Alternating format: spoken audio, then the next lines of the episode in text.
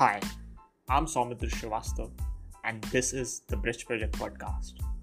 Today, I'm going to analyze NTT Docomo versus Tata Sons Limited, a Delhi High Court judgment of 2017, which was widely hailed as a pro enforcement judgment by the arbitration community. It was indeed that, no questions about that. But there were certain FEMA public policy and contractual jurisprudence questions which raised eyebrows of many legal scholars, and for right reason, which shall be discussed in detail in this episode. And then we will get on to some other judgments which deal with the same issue. The primary question was Can a foreign award be enforced in India if it is in contravention of FEMA? Now, two more judgments which will be discussed Cruz City versus Unitech Limited, a 2017 Delhi High Court judgment, and Vijay Karia versus Prysmian Cavi Sistemi SRL, which was a Supreme Court 2020 judgment. These two judgments were also foreign seated arbitration dealing with more or less the same question. Vijay Karia upheld the Cruz City judgment. Now, one of the principal of arbitration is that you need to have a seat of the arbitration.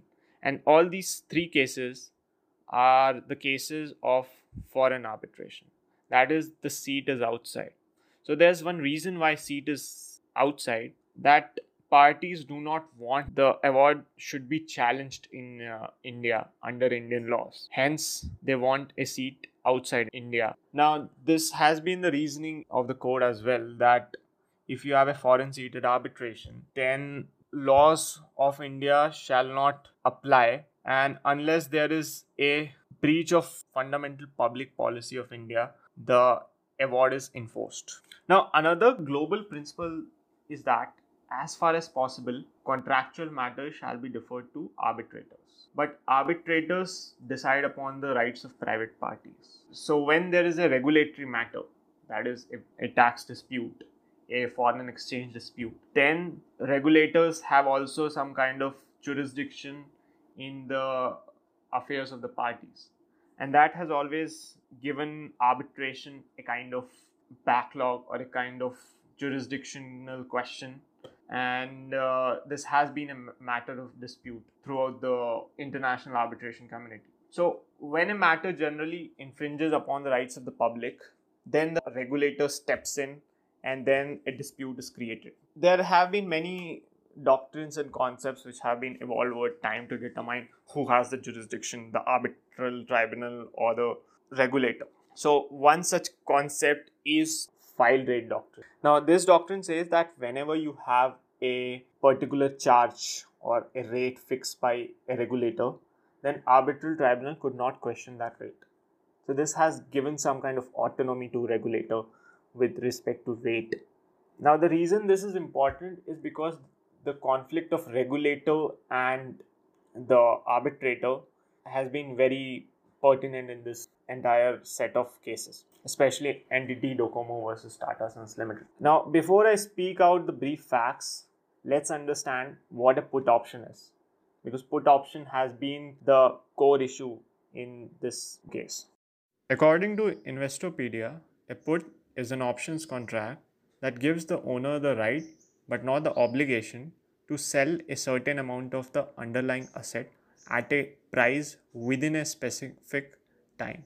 In simple words, a put gives you an opportunity to sell an option to sell the security which you have bought at a predetermined price to minimize risk.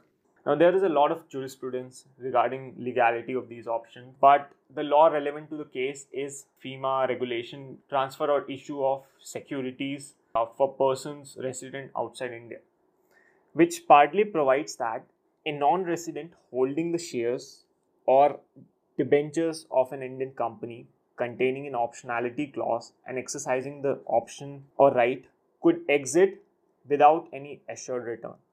Now, here the term without any assured return is important. Whoever has the put option can definitely exit investment, but there is no provision of assured return. and also you cannot agree with other party to have a pre-agreed price. This is only for foreign investors because the rationale behind this is that since equity investor does not have a upper cap in its profits, that is the profit can be anything. It can be indefinite. Hence, it shall not also have a downward protection. That is, whatever the market price is, they shall be allowed to exit the market at that price. The price can be pre agreed, but it shall be either less or equal to fair price according to the markets. Now, NTT Docomo invested $2.2 billion for a certain number of shares in TTSL. Docomo, Tata Sons Limited, and TTSL, a Tata's public company, entered into a shareholder agreement. Now, in the shareholder agreement, Tata was obligated to find a buyer for shares at a pre-agreed price. That is, put option was were there. So the sale price was required to be higher of these two, either the fair value of shares or 50% of the price at which Docomo had purchased the share. So naturally, the clause was intended to give Docomo a downside protection on the investment. Bloomberg Quint reported that when the Tata Docomo agreement was signed, the law did not expressly restrict such exit mechanism for foreign investor. First, in 2011, these agreements with optionality clauses were treated as external commercial borrowings and were governed under the ECB policy. This was withdrawn in a short period till 2014 when RBI legitimized put options by notification with several conditions, one of which is that there cannot be a pre-assured return. In 2014, TTSL failed to meet certain performance standards. Docomo now exercised the put option and called upon Tata to find a buyer for its share in TTSL. Tata contended that it was not under an unconditional obligation and that it had the option to decide whether to find a buyer or to buy the share itself. And then it went on to buy the shares itself. For that, the special permission of RBI was required since the value of the shares had fallen. Tata argued that since the special permission of the RBI was not forthcoming, it was not liable to purchase the shares under the contract. Docomo referred this dispute to designated arbitral institution, that is London Court of International Arbitration. The three member arbitral tribunal unanimously rejected this argument of Tata and held that it was under an unqualified obligation to perform. It held that the impediment to Tata's performance was factual rather than legal and that the contract could be performed even without the special permission of the RBI. The tribunal went on to award damages to Docomo to the extent of USD 1.17 billion along with interest and cost. The amount of damages represented the amount that Docomo would have received had Tata performed the contract. For Tata did not pay the amounts awarded, Docomo filed an enforcement petition in the Delhi High Court. Initially, Tata resisted the enforcement, but later on, the parties reached a compromise and filed consent terms with the court, essentially giving effect to the award. During the course of proceedings, RBI impleaded itself in the proceedings and contended that neither the award nor the consent terms should be given effect since it would lead to a violation of the foreign exchange regulation. So these are the brief facts of the matter, and the judgment here is interesting in a lot of ways. One of the important point is that when we say that regulation 9 does not allow a foreign investor to have a pre-agreed price the argument was made when the dispute came in the tribunal and later in the court that even if it is assumed that this part of the shareholder agreement, that is share uh, uh, clause 5.7.2, even if it is assumed that it is illegal, even then the Tata company had option to find any foreign investor who can buy the shares from Docomo. So that would be a non-resident to non-resident transaction. And here this notification would not apply because the notifications is only for for the transaction between a non-resident to a resident. So exchange regulation would not come into place. So this was an, an absolutely legal alternative. The other one was also a legal alternative but subject to the special permission of RBI But this alternative was absolutely legal.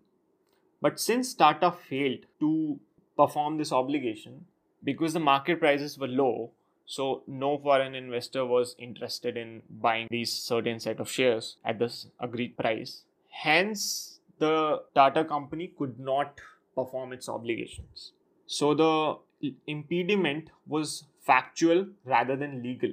Hence, Tata was liable to pay damages because the indemnification clause was there in 5.7.2. That was the central piece of argument from Docomo that Docomo is not seeking the sale price of the shares, but it is seeking the damages.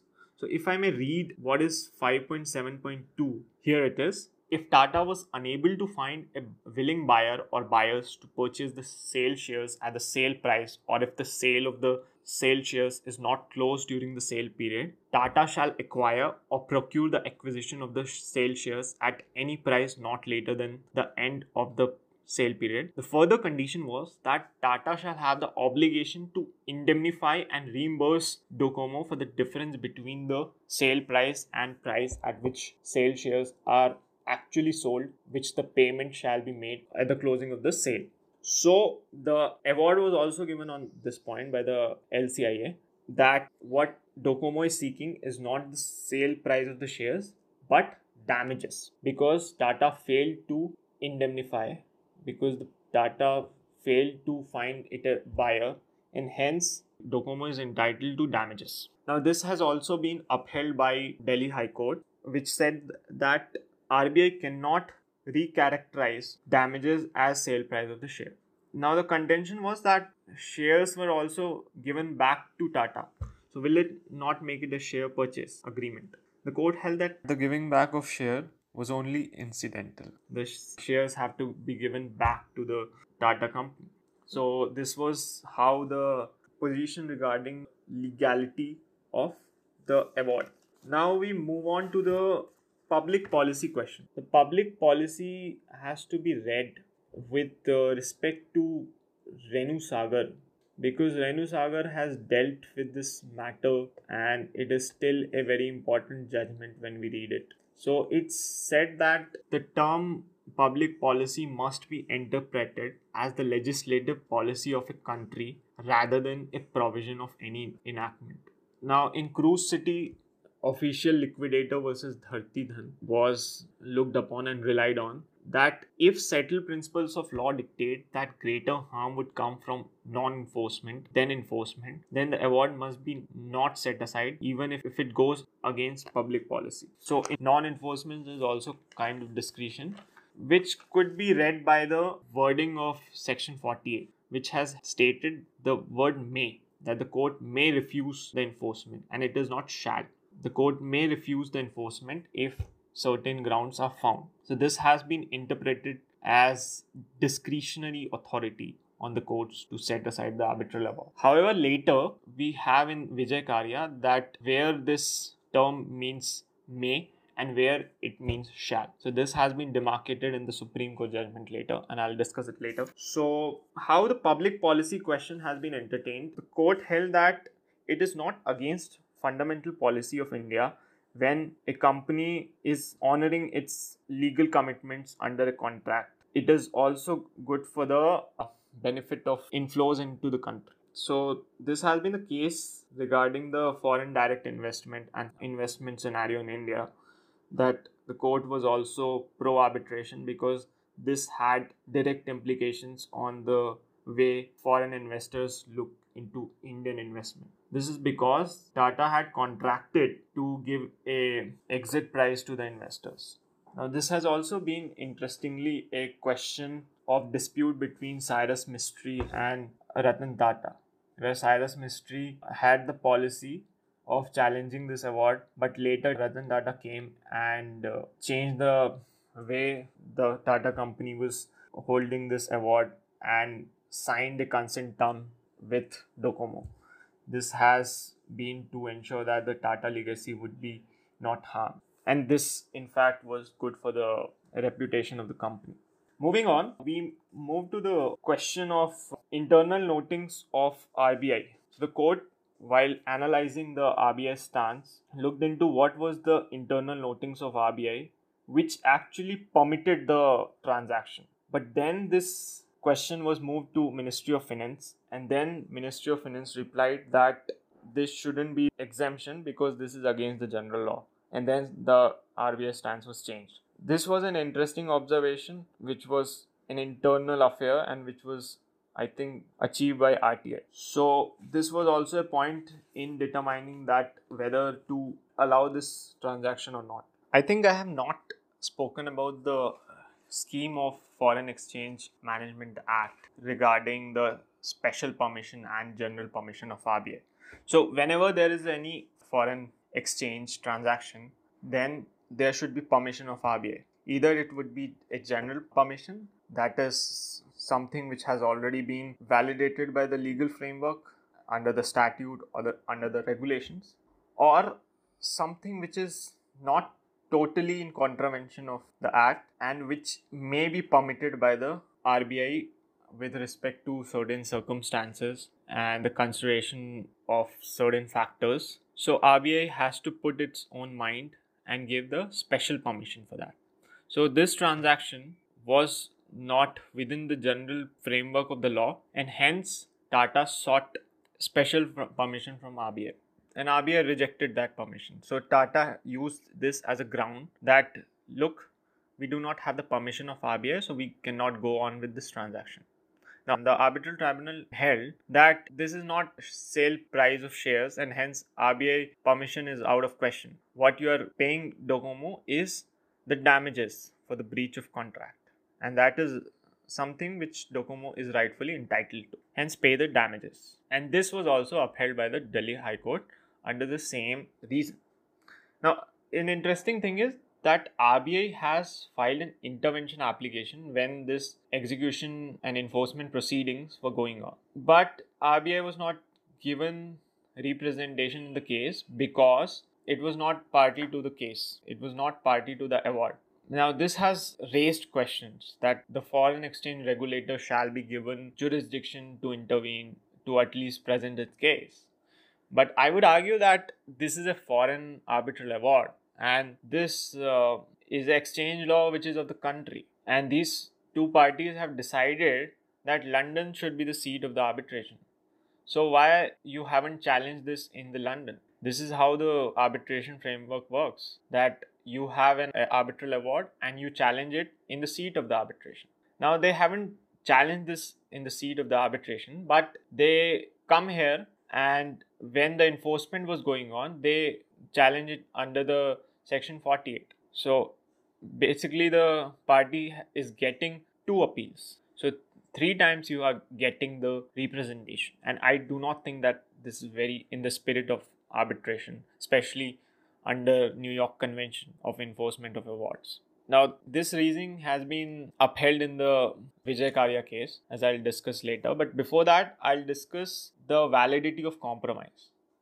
So, it was argued from the other side before the consent terms were agreed. I'm sorry, this was not argued by Tata, but this was a, a question which was presented by RBI that compromise under Order 23, Rule 3 of the Civil Procedure Code is not for execution of decrees. That is, it is not for execution proceedings. You cannot compromise in execution proceedings of decrees. So the court held that this is a public policy matter and an Indian company honoring its commitment under contract is good for the company as well as for FDI to the India and CPC is only a procedural code and hence independent of order 23 rule 3 and under order 21 rule 2 along with section 47 we allow the compromise to be enforced. Next we move on to cruz city versus unitech limited which was also a delhi high court judgment and also deal with the same questions. Now the facts are almost similar to what has happened in tata docomo that the contract was made in contravention with fema but the difference lies in this. The award was given on the point of purchase price of shares. That is, the foreign arbitral tribunal decided upon the purchase price of the shares. Unlike Tata Docomo case in which the award was given on damages. So Cruz City was essentially in contravention with FEMA. In this case, enforcement of an award was in violation of FEMA. But the court held that such a violation is not contrary to fundamental public policy of India. Now, it also held that requirement for an approval from RBI for remitting funds outside India pursuant to a foreign arbitral award is not a ground for refusing enforcement of that foreign arbitral award. Here, the court held that maybe the award is subject to the permission of RBI. So once there is award and then it if it is not allowed by RBI, then it would be perfectly fine. Now there seems some kind of questions regarding this position that once an award is passed and it is in contravention with RBI's policy, can that be stalled? Now this particular statement holds that yes, RBI is open to do that, but it hasn't been done so far. RBI did not challenge these judgments. So it is quite unclear regarding what would be the case. Next, the court also held that a put option granted to a foreign investor that provides a guaranteed rate of return does not violate RBI's prohibition on providing guaranteed returns to foreign investor if such option is exercisable solely in the event of a default or a breach of an undertaking in reliance on which the foreign investor had made its investment. Also, parties who provide representations or warranties about the validity of foreign exchange transaction under Indian law at the time such transactions are entered into may be stopped from raising a defense in enforcement proceedings that such transactions were in violation of Indian law and may not be relief from any legal consequences to themselves from entering into transaction in violation of Indian law. So if Tata has actually got into a contract and given a exit price, now it cannot move in the enforcement proceedings after challenging everything in the arbitral award and the opportunities to appeal at the high court in the seat of the arbitration. Now they cannot come in the enforcement proceedings and argue that such a position would be illegal. So parties cannot do it, but RBI can do it. We don't know that. But again, RBI was not given representation in NTT Docomo versus Tata. So this becomes a very contentious position, and courts are yet to explore to give a final position of what is the real law. Now, another point is that Indian courts have the discretion to permit enforcement of foreign arbitral awards even if the specified grounds for refusing such enforcement are met. This essentially means that Section 48, which provides that courts may refuse the enforcement of foreign arbitral award, is taken in the literal spirit, and the courts have the discretion to permit the enforcement of arbitral award even if the specific grounds for refusing such enforcements are met. So it is the court's discretion to permit enforcement. Now, as stated earlier, this has relied on the judgment of official liquidator versus Dharti Dhan that if settled principle of law dictate that greater harm would come from non-enforcement, then enforcement must not be set aside, even if it goes against public policy. Now, the quotation of Russell on arbitration in his book was also noted that the onus of proving the existence of a ground rest upon the party opposing enforcement. But that may not be the end. The court also has the discretion to refuse enforcement where one or more of the grounds are made out. The discretion is not to be exercised arbitrarily. Finally, we come to Vijay Karia judgment. This is a Supreme Court judgment and it has relied upon the Delhi High Court judgment in Cruz City in these words. Before answering this question, it is important to first advert to the decision of Delhi High Court in Cruz. The learned single judge was faced with a similar problem of a foreign award violating the provisions of FEMA. In an exhaustive analysis, the learned single judge referred to Renusagar and then held it plainly follows from the above that the contravention of a provision of a law is insufficient to invoke the defense of public policy when it comes to enforcement of a foreign award. contravention of any provision of an enactment is not synonymous to contravention of fundamental policy of Indian law. The expression fundamental policy of Indian law refers to principles and legislative policy on which Indian statutes and laws are founded. The expression fundamental policy connotes the basic and substratal rational values and principles which form the bedrock of laws in our country.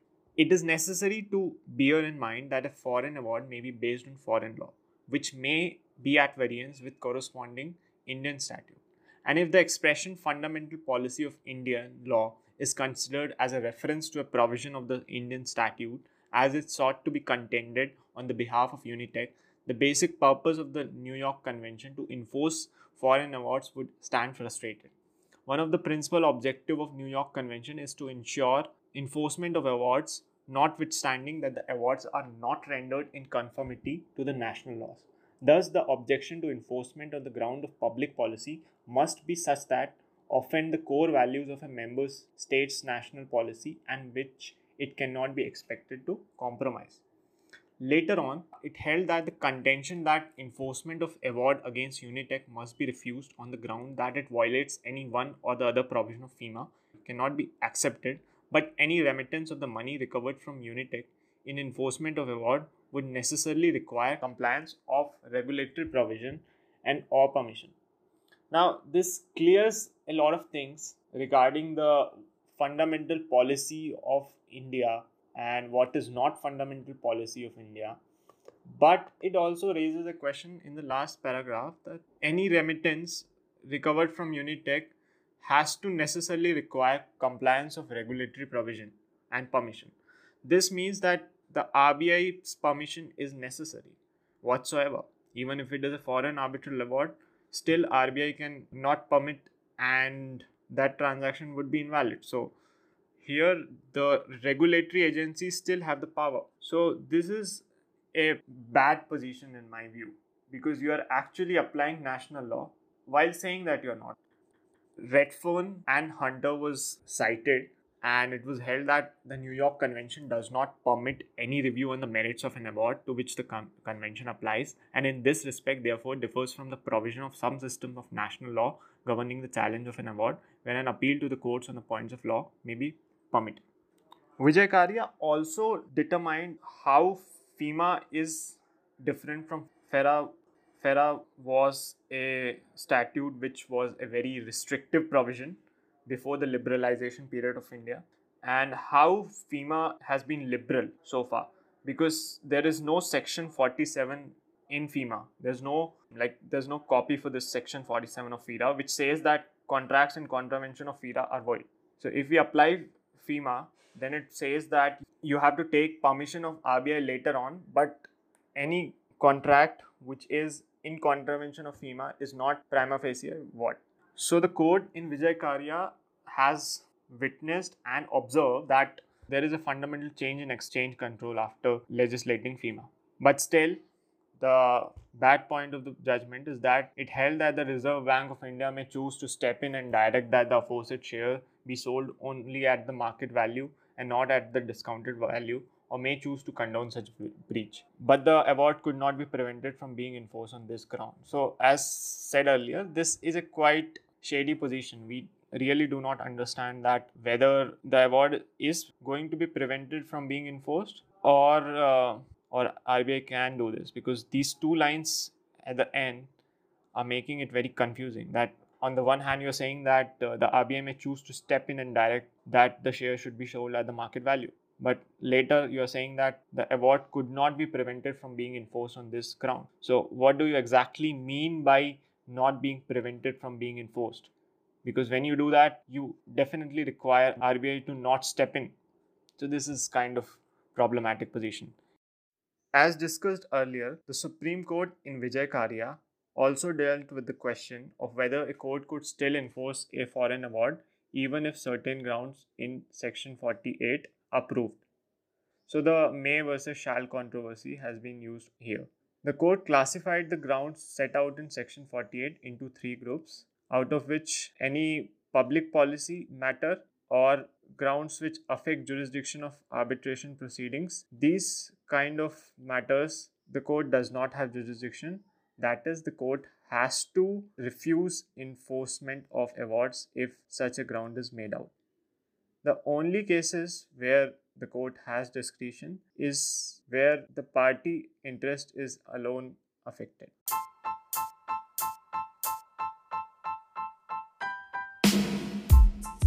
We come to the conclusion of the episode where we say that the foreign exchange law really requires to have a amendment business standard reported that former rbi governor raghuram rajan had argued that FEMA needed to be changed to allow exits to foreign investors with a stop loss clause. Contracts with predetermined exits were a global trend. Bloomberg too had argued in its article that there must be certain changes with regard to the predetermined exits point in contracts because other nations have been following this kind of liberal environment where investors have option to exit at a pre-agreed price but so far rbi has not come up with any kind of modern regulation. As far as FEMA regulations are concerned, Regulation 10, Sub-Regulation 7, FEMA TISPRO Regulation 2017 says that a person resident outside India holding capital instruments of an Indian company containing an optionality clause in accordance with these regulations and exercising the option right may exit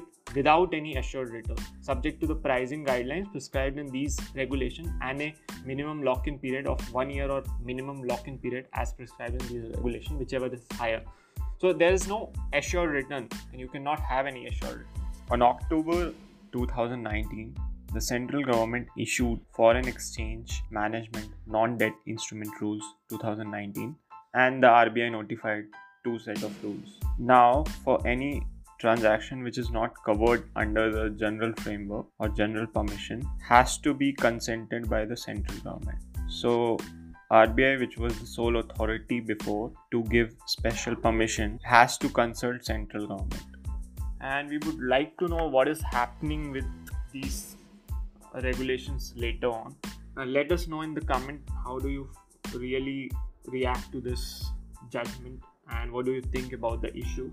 And I do not want this to be a one way communication. Visit our LinkedIn page and comment on whatever you think about the issue or any legal point which you wanted to present a better view of that. And this is lockdown, so I'm bored and I would happily answer these questions. And also, I have a query regarding blockchain that if you have to pay in bitcoins, if this entire transaction is thought in terms of blockchain currency, then do you really require FEMA? I mean, does FEMA cover blockchain or not? Well, we know that there is no regulation regarding blockchain, but is it absolutely barred by it? There were certain draft reports in the media, but I haven't seen any draft.